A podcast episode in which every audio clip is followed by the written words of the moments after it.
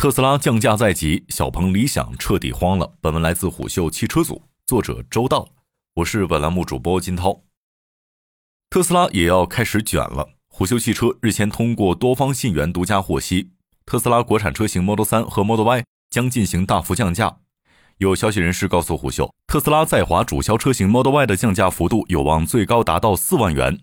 ，Model Y 后轮驱动型的起售价可能会降至二十七至二十九万元。事实上，特斯拉即将降价的消息已经对小鹏和理想两家企业新品发布的定价策略和节奏产生了一定程度的影响。小鹏在新车 G9 上市第二天就大幅修改了 SKU，理想则提前近一年时间量产理想 ONE 的换代产品 L8。尽管风云变幻，特斯拉依旧是豪华智能电动汽车的标杆，但当带头大哥都被逼急并爆发出绝地反击后，其力量可不是一般的小弟能够承受的。车 fans 创始人孙少军表示，根据我们的调研数据，近期特斯拉门店的平均进店用户数量相较今年四五月份已经下降百分之五十。自主品牌发展太快，给特斯拉逼到墙角了。从 Model 3和 Model Y 的提车周期上来看，数据确实如此。曾经动辄需要等待四五个月提车的国产特斯拉，如今提车周期都已经被压缩到了一百天左右。而起售价三十一点六九万的 Model Y 后轮驱动版提车等待时间更是仅有十八天。事实上，特斯拉已经从九月十六号开始变相降价了。该公司当天宣布，从九月十六号到三十号之间，所有交付的新车、展车和试驾车 Model 3及 Model Y 车主，只要在店内购买了全险，都可以在尾款支付时享受八千元的优惠。当时虎嗅采访了行业人员，他们分析称，该手段的主要目的是在于从黄牛手里抢客户。用优惠促使下定用户尽快支付尾款，让订单实现转化。而如今看来，此举也很可能是特斯拉在为即将到来的大幅降价做试水。毕竟，特斯拉今年二季度在中国的销量已经由一季度的三十一万辆下滑至二十五点四七万辆，尤其是主力车型 Model 3，今年一至八月的全国销量为同比下降百分之二十六点五。不过，在中国市场，SUV 才是当家车型，放在特斯拉上亦是如此。在中国市场，今年一至八月，Model Y 共交付了十七点四万辆，接近于 Model 3的三倍，担当着特斯拉中国现金奶牛的重任。而这款车在很长一段时间内，对于同属该价格区间的电动车极氪零零一、蔚来 ES 六、EC 六乃至理想 ONE 这样的增程式智能汽车来说，都是作为强劲对手的存在。当然，Model Y 也被后面这些车型卷得够呛。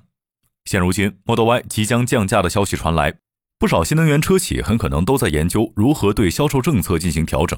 事实上，这种推测并不是空穴来风。毕竟，在二零一九年，蔚来发布 EC 六时，并没有发布价格。彼时，蔚来总裁秦力红称，明年还有特斯拉 Model Y 同样优秀的新车上市，请允许我们保留一些灵活性。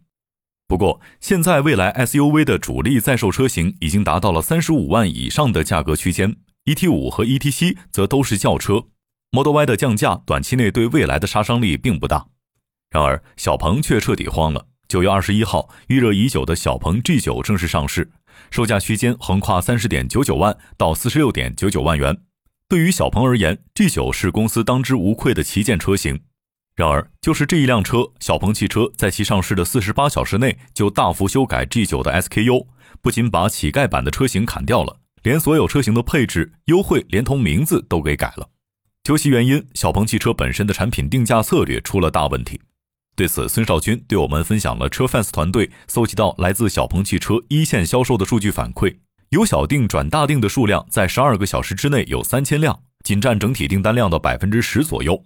孙少军表示，坦率来说，这个量很不够，一般的车企有百分之二十到百分之三十。更要命的是，出现了明确的退单，约占整体比例的七到八。G9 的 SKU 明显失败，厂家慌了。在发布会第二天早间的媒体沟通会上，几乎没睡的何小鹏对媒体称，将会在一到两天内推动内部团队针对用户反馈的问题进行调整。在九月二十三号下午，小鹏汽车就发布了上述价格调整方案，无法选配音乐座舱和 XNGP 的五七零 G 版本被拿掉，其他品类车型也进行了不同程度的降价和配置升级。孙少军说道。G9 第一次发布的配置没有针对用户需求进行充分的调研，因而产生了误判。营销团队试图用单双电机方案来覆盖三十三到四十四万元预算的购车群体，并利用两个选配包来提升溢价。但早期小鹏宣传的包括四 C 超快充、XNGP 辅助驾驶和音乐座舱等配置，大多需要选配，这就违背了用户的预期。幸好何小鹏并没有太多侥幸心理，在他本人的推动下，小鹏完成了汽车行业几乎前无古人的发布会第三天改 SKU 的大动作，G9 获得了救赎。不过，随着特斯拉 Model Y 的即将降价，小鹏汽车的下一个难关已经近在眼前。根据小鹏汽车的二零二一年中财报显示，上半年公司尽管汽车销售收入同比上升了百分之一百一十八，但亏损却同比扩大了百分之一百二十二点二一，净亏损额度达到了四十四点零二亿元，其中卖车的毛利为百分之九点七，去年同期则是百分之十点六，因此 G 九已经成了小鹏不能输的一仗。毕竟其主力车型 P 七已经临近换代，销量连续三个月下降。而 P 五则在二十万元以下市场被领跑 C 零幺和长安深蓝联合围剿，造车新势力三强中平均售价最低的小鹏，未来不容乐观。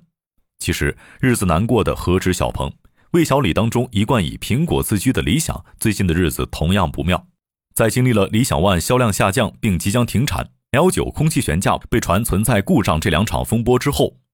特斯拉 Model Y 即将降价的风潮，也成为了迫使该公司提前发布理想 L 八的原因之一。事实上，理想汽车创始人兼 CEO 李想本人都颇有一些迫不及待的，在其微博提前宣布了 L 八、L 七乃至 L 六的产品尺寸，其指向性显然不言而喻。其实，不只是魏小李，特斯拉为中国智能汽车产业带来的含义，同样波及了其他公司。